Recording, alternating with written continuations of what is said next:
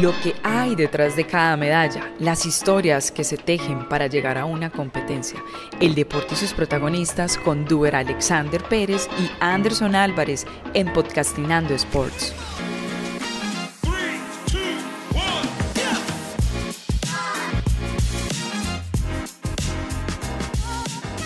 Hola, hola, ¿qué más pues? ¿Cómo están? ¿Bien o no? Qué gusto saludarlos una vez más aquí en Podcastinando Sports. Para ustedes que nos escuchan en sus casas, en su trabajo, en la bicicleta, en el transporte público, en el metro, rumbo a cualquier lugar. Qué bacano acompañarlos. Pues bienvenidos una vez más. Nosotros continuamos contando historias a través del deporte. Hablamos, tertuliamos con los protagonistas, nos adentramos en un viaje lleno de anécdotas que nos llevarán a conocer un poco más, no solo al deportista, sino también a la persona que hay detrás del deportista. Por ejemplo, esta historia en particular se teje entre bicicletas, trucos y acrobacias en el aire.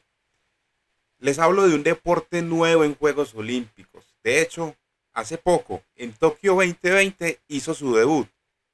Pero desde hace muchos años lo vemos practicar en las calles y parques de los barrios. Sí, nos referimos al BMX Freestyle. Un deporte que enamoró a Robin Meza, el protagonista de este episodio en Podcastinando Sports. Esto es Podcastinando Sports. Inicialmente sus padres habían pensado en que su nombre sería Robinson Steven, pero en el último momento decidieron cambiar el Steven por Steven, como quien dice. Desde su nombre empezó a marcar diferencia. Robinson o Robin, como también se le conoce, mide 1.90, nació en la ciudad de Medellín y vive en el barrio Manrique. Sin embargo, su segundo hogar es el skatepark de la 4 Sur en la capital antioqueña. Como les decíamos hace un instante, el BMX Freestyle en Tokio 2020 pasó de ser únicamente un hobby a ser un deporte olímpico. Sí. Y desde ese momento la vida y la perspectiva deportiva de Robin dio un salto de calidad. Pero que sea él, en diálogo con Duber Alexander Pérez, quien nos cuente un poco más sobre su vida. Esto es Podcastinando Sports. Bueno, con el BMX Freestyle pasa algo, y es que estamos en un momento coyuntural de la disciplina, porque bueno, ya hace parte del ciclo olímpico, hace parte de esas disciplinas que estuvieron en Tokio y que ya se están perfilando para París. Tokio, estuviste ahí muy cerca de hacer presencia. Cuéntanos un poco de cómo fue esta historia. Eso fue algo loco, fue algo que fue muy diferente. Me tocó ver la evolución del BMX y el cambio tan drástico que tuvo desde que era un hobby a ser un deporte olímpico, porque ya no es así, es alguien que monta bicicleta, ahora es un atleta olímpico que monta bicicleta. Entonces ese tránsito fue como, en algún momento decía yo como que, o sea, que es lo que estoy viviendo, porque me tocó en muy poco tiempo estar viajando en varios países para poder terminar la sumatoria, para poder clasificarme a China, que fue un evento, fueron 2 eventos gigantes, que fueron 2 copamundos. Y ¿qué pasa? Cambia la perspectiva en lo absoluto, de un niño que veía solo la bicicleta para divertirse a una persona, a un joven que ya va viendo como su proyección a futuro, como ya no es, bueno, yo voy a montar bici en los tiempos libres y yo me dedico a otras cosas. Fue como que, bueno, yo me voy a dedicar al deporte, yo quiero ser alguien en el deporte, yo soy capaz de ser alguien en el deporte y simplemente la voy a dar toda. Robinson, te cambió, bueno, obviamente hay un cambio drástico en tu día a día. Por ejemplo, antes bien nos contabas, o sea, digamos que en la mañana estudiabas, en la tarde ibas y parchabas al parque. Hoy no, ya como es esa rutina de Robinson cuando venga, ya es un deporte olímpico y yo quiero ir a representar a mi país en las Olimpiadas. Bueno, es algo chévere, además ahorita ya me pongo como a mirar atrás y es algo como muy interesante y muy agradable, hasta siento como ese orgullo propio, como tú lo decías, antes uno salía a estudiar y no, yo me iba a una universidad, yo decía, voy a ir a parchar o voy a ir a montar un rato. No, ahorita ya es, bueno, yo me levanto, tengo mi rutina de gimnasio, tengo que estudiar, tengo que trabajar, tengo que volver a entrenar gimnasio, salgo de ahí, tengo que mirar cómo responde con el estudio, cómo responde con el trabajo, pero al final del día debo de montar bicicleta. Ya no es como que, sí, yo voy a ir a parchar, no, ya ahorita voy a entrenar. Y tenés como una rutina dada, o sea, en la mañana nos contabas por fuera de los micrófonos que bueno, el gimnasio en la mañana y demás, pero yo quiero entender y la gente que está escuchando esto entienda cómo es ir a entrenar BMX Freestyle, porque bueno, en otras modalidades del ciclismo, por ejemplo, bueno, vamos a hacer tantas vueltas o vamos a subir, vamos a hacer tal recorrido, vamos a pedalear tantos kilómetros, vamos a hacer tantas salidas, pero uno dirá, bueno, en el BMX Freestyle que hoy me programo para hacer tantos giros, o bueno, ¿cómo es esa dinámica? Bueno, es algo divertido, como lo dije desde el principio, es freestyle, uno hace el entrenamiento, hace su deporte como uno quiere, pero yo sí tengo metas establecidas en mi deporte, en mis entrenamientos. Por ejemplo, algo que yo hago es, yo entreno al mismo nivel todos los días. Para no entrenar al nivel de más, estoy lesionado o debo estar ya demasiado agotado. Yo entreno todos los días, yo entreno de lunes a lunes, yo no tengo descanso a menos que esté lastimado. Todos los días yo repaso los trucos bangers o trucos profesionales, los cuales me van a ayudar en una competencia. Porque cuando yo voy a competir, yo los trucos más complicados o los haces bajo la manga son los que yo entreno todos los días para poder en una competencia poder hacerlos sin dificultades, sin caerme, porque para eso entreno todos los días. Yo entreno todos los días para poder bajar al máximo el margen de error. Robinson, a ver, ahí mencionabas el tema de los trucos bajo la manga. Acaba de surgir una duda y es, digamos que hay unos trucos estandarizados que uno les ve a todos los deportistas de freestyle, entre comillas, pero yo creo que también hay unos trucos que ustedes, digamos que quieren innovar, quieren ser los pioneros en ese truco. Eres una persona muy activa en redes. Cuéntanos, ¿cómo apareces en redes para hacerte la pregunta? Bueno, yo aparezco en redes como Robin Meza BMX, el Meza es con Z, es por mi apellido. Bueno, ahí está, entonces, para que sigan a Robin y vean un poco lo que él hace. Continuando entonces con la pregunta, Robinson, es, ¿hay trucos que no publicas? ¿O ustedes, los del freestyle, son muy abiertos con este asunto y no hay problema de que, digamos, que los competidores los vean entrenando, que vean lo que hacen en el día a día? ¿O definitivamente si hay cosas que no se publican, las entreno en espacios cerrados? Bueno, ahí ya es un poco controversial con cada deportista. Hay personas que lo suben simplemente, hay otras que se los guardan. Ya lo que va es en el estilo que uno marca. O sea, si usted tiene su propio estilo, usted, el truco, por más que lo hagan todos los deportistas, se va a ver diferente. ¿Y en el caso de Robinson? Bueno, yo por lo menos lo que es Robinson Meza, me gusta mucho jugar con el manubrio, a girar el manubrio. Entonces, siempre, o sea, yo subo... Sí, se puede decir que un 99% a las redes y en competencia salgo a desfogar todo, pero si hay trucos, entre comillas, bajo la manga que uno se guarda para que en la competencia simplemente uno sea el único de la competencia que lo hace. ¿Impacta o alguna vez te ha llegado a suceder que, a ver, uno de esos trucos que no le has mostrado a nadie, llegas a una competencia y sabes que quizá con ese vas a estar ahí de primero, en los primeros lugares, y resulta que otra persona lo hace? Me pasó en Estados Unidos un truco que se llama 360 backspin, que consiste en dar un giro hacia un lado, girar el manubrio, frenar el manubrio y volver a tirar otra vez el manubrio. No lo había visto allá. Y un alemán salió haciendo el truco, entonces siente uno que ya se complicaba un poco más la situación. Sin embargo, ya también hace parte de uno en correr riesgos. Por ejemplo, el truco consistía en dar 2 giros al manubrio, y yo en esta competencia pues ya habían salido con mías bajo la manga, yo le sumé uno más, el cual me permitió el paso a las finales en Estados Unidos. Bueno, ya vamos a entrar a hablar, Robin, de esas competencias para no ahondar en esos lugares que has visitado, porque yo creo que debemos dedicarle toda una sección a eso. Yo quiero continuar con el cambio de chip, de pasar de algo recreativo, algo de simplemente parchar, algo profesional. la familia, pilar fundamental. Sí. ¿Cómo fue que ellos entendieran, venga, es que ya yo no soy el pelado como soy de la bicicleta, sino que soy un bicicrossista profesional, soy alguien que sueña con esto y que quiero vivir de mi bicicleta? Es algo chévere porque mis papás siempre me han dado a mí mucho apoyo, más que un apoyo de ir todos los días a entrenar conmigo, porque ellos trabajaban, mi papá pues trabajaba, mi mamá igual. Era un poco complicado el decir, ellos vengan, nosotros lo vamos a acompañar a entrenar, pero todos los días era, mijo, usted puede, mijo, usted qué piensa, cómo lo podemos ayudar, se me daña un repuesto, venga, nosotros le ayudamos, cuando sencillamente no había para el repuesto, hacíamos hasta lo imposible. Todavía, esta es la hora que a mí se me dañó el repuesto y sencillamente no tengo cómo suplirlo, y mamá es, venga, hagamos cosas para vender, movámonos por este medio, hagamos esto, hagamos lo otro. Pero, o sea, ya en la casa ya se creó como esa armonía de que si la bici está bien, todo está bien en la casa, o sea, literal.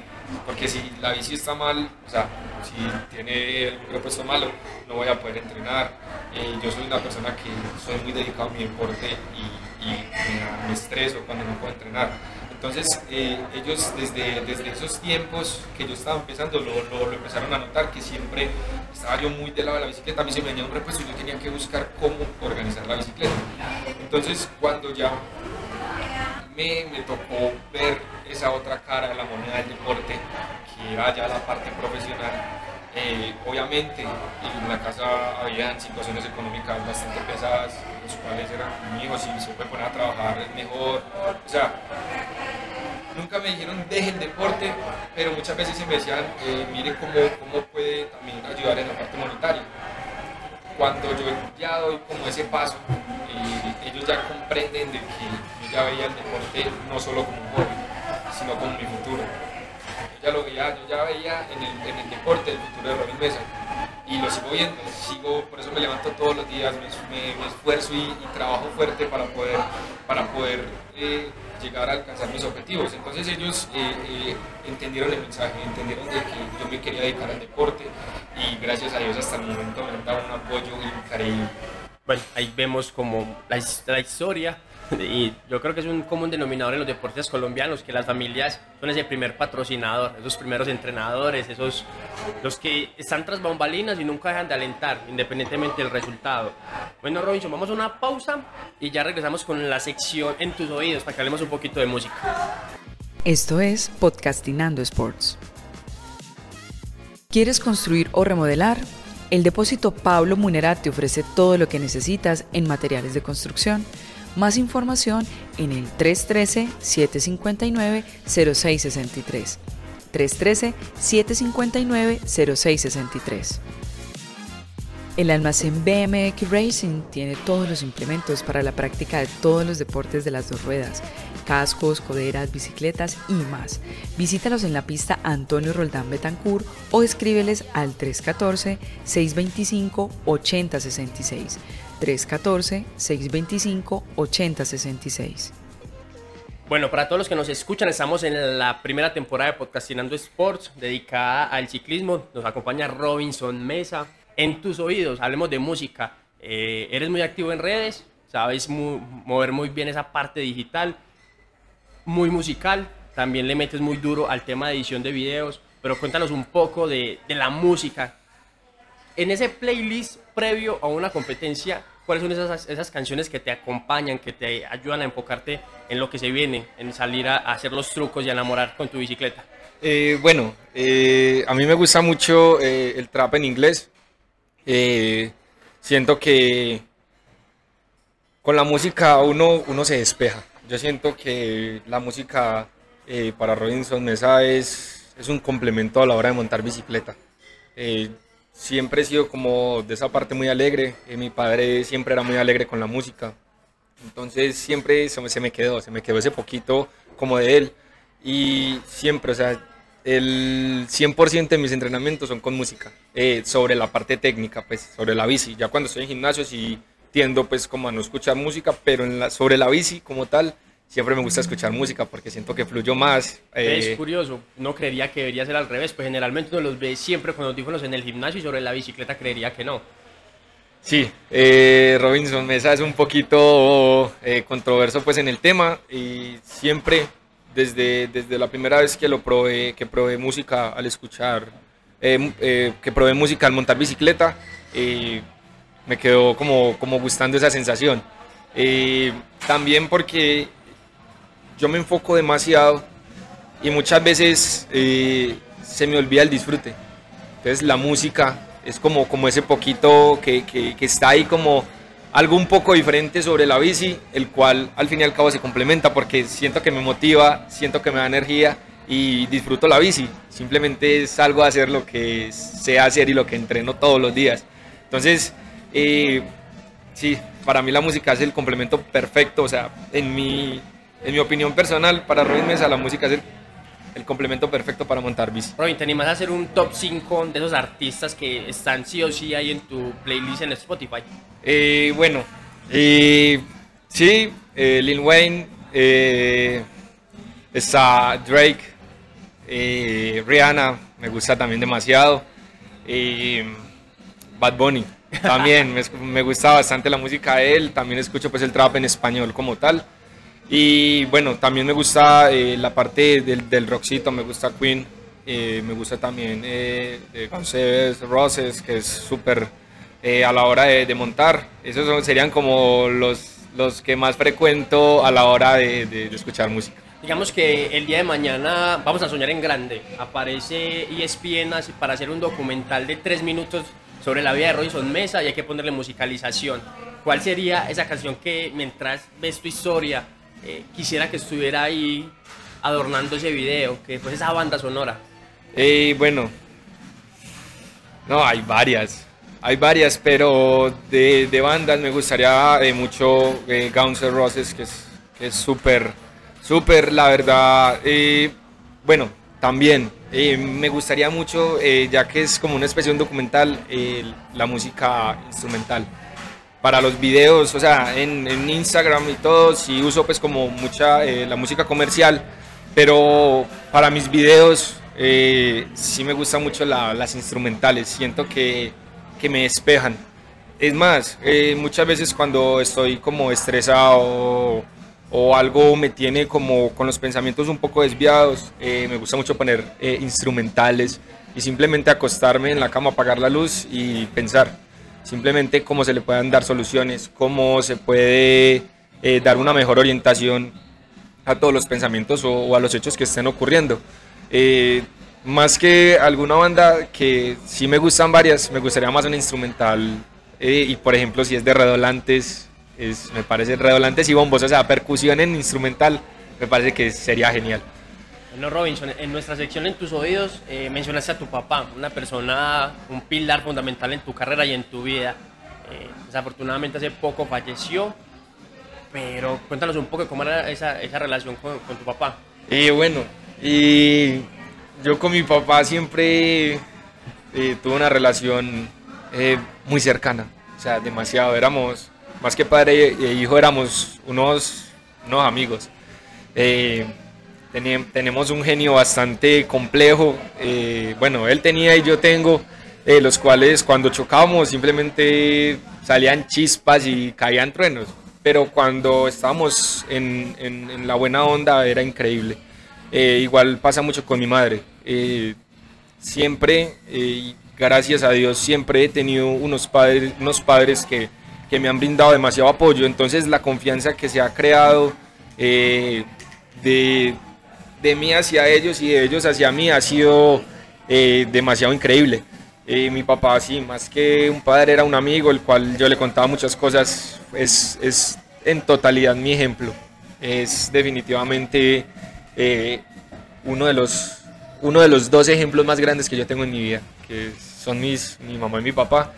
Pero siempre con papá tuve como ese ejemplo de los dos, pero siempre me sentía más identificado con el ejemplo de perseverancia, de que cuando uno quiere, uno puede. O sea, es cierto, hay veces se acomplejan mucho las cosas, pero cuando uno tiene esas bases y cuando uno tiene esos ejemplos claros enfrente, uno simplemente se olvida de eso y va por todo. Mi papá siempre fue una persona que, sea la situación que fuera, siempre le sacaba el provecho y siempre iba por absolutamente todo. Es más, yo tengo tatuado una frase que él me dijo, y antes de él fallecer, que estábamos hablando de las Olimpiadas de Tokio, y me dijo: primero Dios y vaya con todo. Ya, siempre era como ese plus de motivación que yo tenía. Y igual mi mamá siempre lo ha sido también. Y ahorita el motor de Robin Meza es mi mamá, se convirtió como en ese motor doble que está cumpliendo la función de mi padre y el de ella. Es increíble, la verdad. Robinson, yo creo que también hay una lección muy bonita, y es recordar a sus seres queridos que ya no están. Siempre está el hecho de que no están y que duele, ¿cierto? Pero al escucharte uno ve que lo recuerda con cariño, y es esa nostalgia bonita, esa nostalgia de lo disfruté al máximo, estuvo presente, fue mi ejemplo y sigo peleando con él, aunque no esté. Pero qué forma tan bonita de recordarlo y hablar de él. Claro, eso, o sea, es literal, es así. Mi papá acá en lo terrenal era un motor. Ahorita ya no es un motor normal, ahorita ya es un motor divino, el cual está desde donde esté. Yo sé que va a estar muy orgulloso de todo lo que yo estoy haciendo, porque es cierto, uno debe hacer las cosas por uno, pero siempre hay algunas fuentes que lo motivan a hacer también las cosas por ellos. Entonces, siempre de mi papá me acuerdo mucho, cuando estoy aburrido, cuando estoy alegre, cuando estoy nostálgico, cuando estoy no tan nostálgico, se podría decir.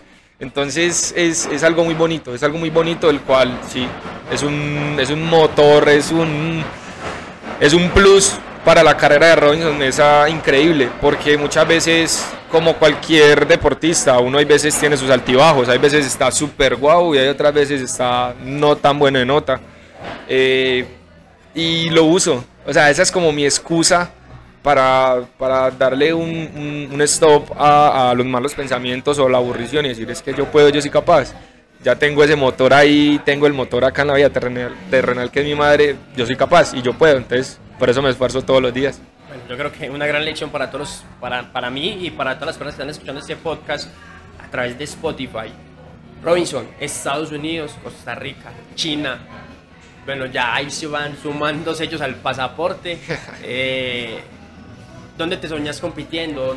Bueno, sabemos que el sueño olímpico sigue estando vigente, pero ¿qué país en particular, por la destreza de los corredores, por las particularidades de nación, quisieras visitar? Bueno, un país que me llama mucho la atención es Japón. Parece que es una cultura increíble. Yo en China tuve la oportunidad de compartir con varios japoneses, y la cultura es o sea, así sean asiáticos, es totalmente diferente. Y pues yo también ya estuve en Estados Unidos, y la cultura gringa me pareció, o sea, de los lugares donde yo he estado, me ha parecido que es increíble. Literal, cuando compartí con los japoneses sentí una cultura gringa, pero con orientación asiática. Entonces siempre me ha gustado mucho Japón. La idea es ya este año poder abrir el calendario allá en Hiroshima, que va a ser la primera parada de Copa Mundo, el cual si con la ayuda de Dios voy a estar allá, voy a poder estar representando. Por eso hay que seguir entrenando fuerte para poder llegar. Voy a estar disfrutándolo demasiado, porque va a ser un sueño de conocer, de competir, de seguir compitiendo y de poder seguir representando el país, que es como una de las cosas más importantes para Robinson Meza. Bueno, Japón en proyección, Francia obviamente por los Juegos Olímpicos de París 2024, Costa Rica, hace poco estuviste allí, una grata experiencia según nos contabas por fuera de los micrófonos, pero también una gran lección, porque te caíste, te lastimaste fuerte. Cuéntanos cómo fue que sucedió eso. Bueno, sí, obviamente el foco es Francia, eso está más que claro, París 2024, pero bueno, devolviéndonos un poco en el tiempo, en Costa Rica sí estuve pues en un intercambio. Para mejorar técnicas, para entrenar con atletas que ya me llevan pues ventaja en tiempo y en experiencia, las cuales si estaba en un entrenamiento y tuve un accidente bastante fuerte, tuve un trauma severo craniocefálico, el cual me desconecté alrededor de 8 horas y media, 9 horas estuve pues fuera de base después del accidente. Sí, fue un golpe bastante fuerte porque tuve contusiones severas, tuve trauma nasal, trauma maxilar, pues el golpe fue directo fue el golpe en la cara, la cual pues reventé el casco, reventé protector bucal, me saqué un hombro. O sea, saliste bien librado para el tipo de golpe que fue. Sí, gracias a Dios. Sí, salí muy bien librado, pues después de uno estar 8 horas y media desconectado, uno poder volver a abrir los ojos es un milagro, se podría decir, porque pues el médico me decía que para haber vuelto el casco así, el protector bucal me lo sacaron en 4 partes, el tabique a mí me lo tuvieron que jalar 2 veces para poder medio reacomodar. Y sin embargo, estoy a la espera también de una cirugía de reconstrucción de tabique. Pero lo más chévere y lo más importante de eso es que estamos aquí y no le bajamos ni un poquito a la bicicleta. Antes buscamos la manera y sacamos fuerzas de donde no las hay para poder seguir haciendo lo que amo, para yo poder seguir disfrutando de mi bicicleta y poder seguir llenándome y nutriéndome de muchísimas más experiencias que faltan. ¿Quieres construir o remodelar? El depósito Pablo Munera te ofrece todo lo que necesitas en materiales de construcción. Más información en el 313-759-0663. 313-759-0663. El almacén BMX Racing tiene todos los implementos para la práctica de todos los deportes de las 2 ruedas. Cascos, coderas, bicicletas y más. Visítalos en la pista Antonio Roldán Betancourt o escríbeles al 314-625-8066. 314-625-8066. Robin, después de una caída de ese tipo, ¿no da un poco de temor volverse a subir a esa bicicleta? ¿O ustedes antes los motiva más? Bueno, a mí me pasó algo particular. De por sí a nosotros somos como un poco masoquistas, nosotros nos caemos, simplemente nos recuperamos y volvemos al juego, ya, es sencillo. Pero a mí me pasó algo muy particular, porque pues después del accidente yo perdí mucho el equilibrio, o sea, yo no era capaz de caminar 4 o 5 pasos recto, me iba a empezar a irme hacia los lados, entonces yo decía, bueno, yo sé que estoy como un poco desorientado, pero en la bicicleta yo sé que no voy a sentir eso. Literal, yo paso más en los pedales que caminando X por ahí en la calle o sí, caminando. Yo decía, no, simplemente, bueno, me voy a sentir que no tengo equilibrio caminando, pero yo sé que en la bici voy a estar bien. Yo no le presté mucha atención, no llegué de una a la bicicleta, pues porque se me había luxado el hombro. Se me montó la clavícula encima del hombro, entonces no podía mover literal el brazo. Cuando empecé a mover el brazo, yo volví al skatepark, la bicicleta se había averiado, la gente de Costa Rica increíble, me organizaron la bicicleta. Cuando yo llegué encontré mi bicicleta en perfectas condiciones, yo ¡súper! Entonces yo dije, bueno, no tengo equilibrio, simplemente me voy a montar en la bici, que yo sé que no. Cuando yo me monté en la bicicleta empecé a irme hacia los lados. Ahí ya me preocupé, y es charro porque uno muchas veces uno ni se pregunta qué va a pasar conmigo, o bueno, yo me pregunté no me pregunté ni siquiera qué va a pasar conmigo, sino qué va a pasar con mi deporte. No voy a poder seguir compitiendo, no voy a poder montar bici, entonces ahí ya entra la preocupación, pero más era por la parte deportiva. Y me contacté acá en Colombia con mi deportólogo, con el fisioterapeuta, con el psicólogo, con Raimundo y todo el mundo para poder empezar el proceso, porque pues ahí yo ya me sentía asustado, yo decía, no tengo equilibrio sobre la bici, ¿qué va a pasar?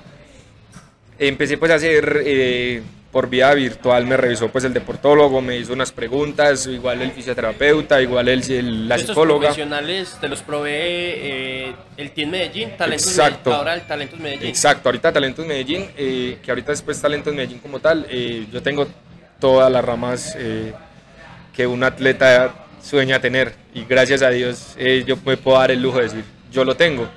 Entonces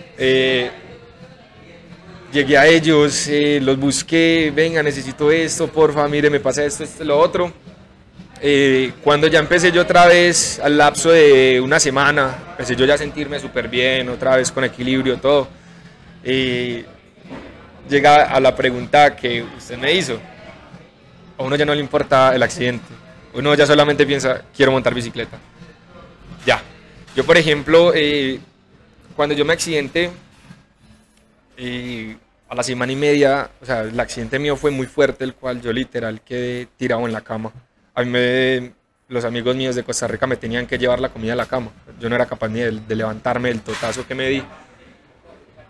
Pero siempre como esas enseñanzas de casa de que uno puede, de que uno es capaz, era lo que me impulsaba, literal. Eso me hacía trasnochar. Yo sentía que no descansaba porque yo decía, yo no me puedo quedar acá tirado en la cama, yo estoy muy lejos de mi casa, se está invirtiendo mucho dinero, yo necesito entrenar, porque yo para eso vine, voy para prepararme, ya no me estoy preparando acá en la cama. Igual, también había como un pequeño distractor, era que yo estudio. Entonces me puse a estudiar demasiado, a leer en esos días, pero siempre yo sentía, necesito mi bicicleta. O sea, no soy yo si no estoy montando bicicleta. Entonces, a la semana, casi ya pegando las 2 semanas, que eso es nada para el totazo que tuve, empecé a hacer gimnasio. Yo dije, no, yo debo levantarme. Y empecé a hacer gimnasio y yo sentí que empecé a recuperarme de una manera increíble, súper rápido, me sentía súper fuerte. Y yo no descansé hasta que literal estuve otra vez en los pedales. ¿Alcanzaste a ponerte a punto en Costa Rica o ya en Medellín? A tu regreso fue que ya estabas como bien. Bueno, en medio de ahí hay una pequeña historia oscura, el cual uno muchas veces debe correr sus propios riesgos. Yo no podía montar bicicleta.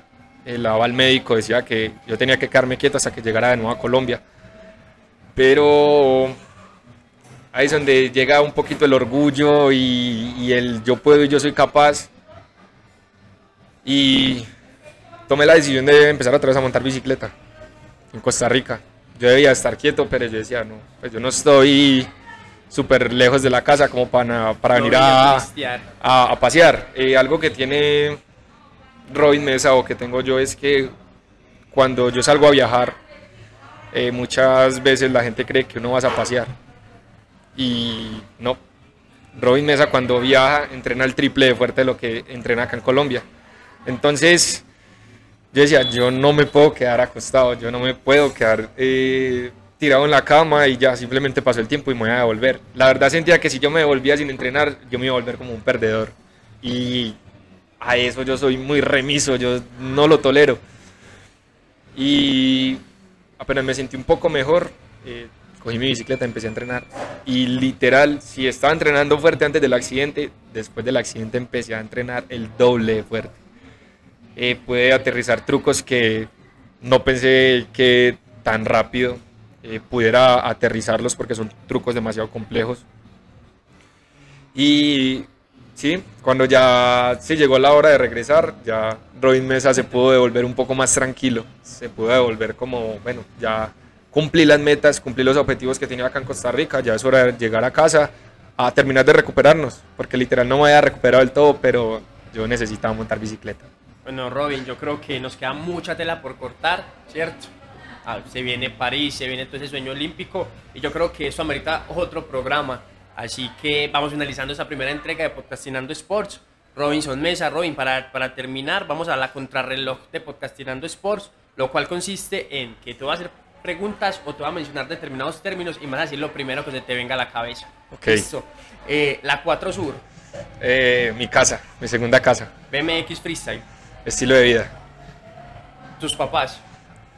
Mis motores. Talentus Medellín. Los amo. París 2024. La próxima meta a cumplir. Bueno, ahí teníamos entonces la contrarreloj. La respondiste muy rápido. Robinson, un placer para mí haber estado conversando con vos, conociendo un poco de lo que es tu disciplina, un poco de tu carrera deportiva. Yo creo que vamos a tener que volvernos a sentar, tomarnos un café y seguir conversando de eso que te mueve. Esperamos que todas las personas que nos están escuchando se hayan soñado esta entrega de Podcastinando Sports en esta primera temporada que está dedicada al ciclismo. Y bueno, estaremos muy pendientes de todo ese recorrido tuyo hacia París 2024. No, de verdad que mil gracias. Gracias por este espacio. De verdad que es demasiado increíble el poder uno contarle a la gente y recordar todo por lo que uno ha atravesado para poder lo mucho o poco que uno ha obtenido, tenerlo en las manos. Mil gracias por todo este espacio. De verdad que es muy chévere. Obviamente hay demasiada tela por cortar y aquí vamos a estar para un próximo programa, poder contarles, seguirles contando un poco de todo. Y nada, muchísimas gracias de verdad y un saludo a toda la gente que nos está escuchando. Bueno, para terminar, recordemos entonces cómo te pueden encontrar en Instagram para que vean tus trucos y también de algún modo u otro se puedan sumar en tu sueño, en tu carrera hacia París 2024. Bueno, en Instagram me pueden encontrar como Robin Meza BMX, recuerden el Meza con Z, ya que así es mi apellido. Igual, Facebook Robin Meza, YouTube, igual me pueden encontrar como Robin Meza BMX. Y nada, voy a estar esperándolos por allá para darles bastante contenido igualmente.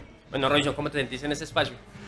Súper chévere, la verdad, Duber, que muy contento, también muy agradecido pues por todo, por absolutamente todo. Me sentí muy cómodo, esto es despejar un poco de tantas historias que uno tiene acumuladas, y quizás cuando nos volvamos a reunir poderles contar demasiadas historias más. En todo este proceso de París, y nada, más que agradecido. Bueno, también un agradecimiento muy especial a Cariñito Milo Café, que nos abrió sus puertas para grabar esta conversación con Robin Meza. También un agradecimiento especial al almacén BMX Racing, que lo pueden encontrar en la pista Antonio Roldán Betancourt en Belén, para que consigan todos sus implementos deportivos, protecciones, cascos, bicicletas y todo lo relacionado con el mundo del ciclismo. Esto es Podcastinando Sports con Duber Alex Pérez, y bueno, nos escuchamos en una próxima ocasión. Recuerden que nos pueden seguir también en Instagram como Podcastinando Sports, y a mí me pueden seguir como @DuberAlexPérez. Chao, chao. Lo que hay detrás de cada medalla, las historias que se tejen para llegar a una competencia. El deporte y sus protagonistas con Duber Alexander Pérez y Anderson Álvarez en Podcastinando Sports.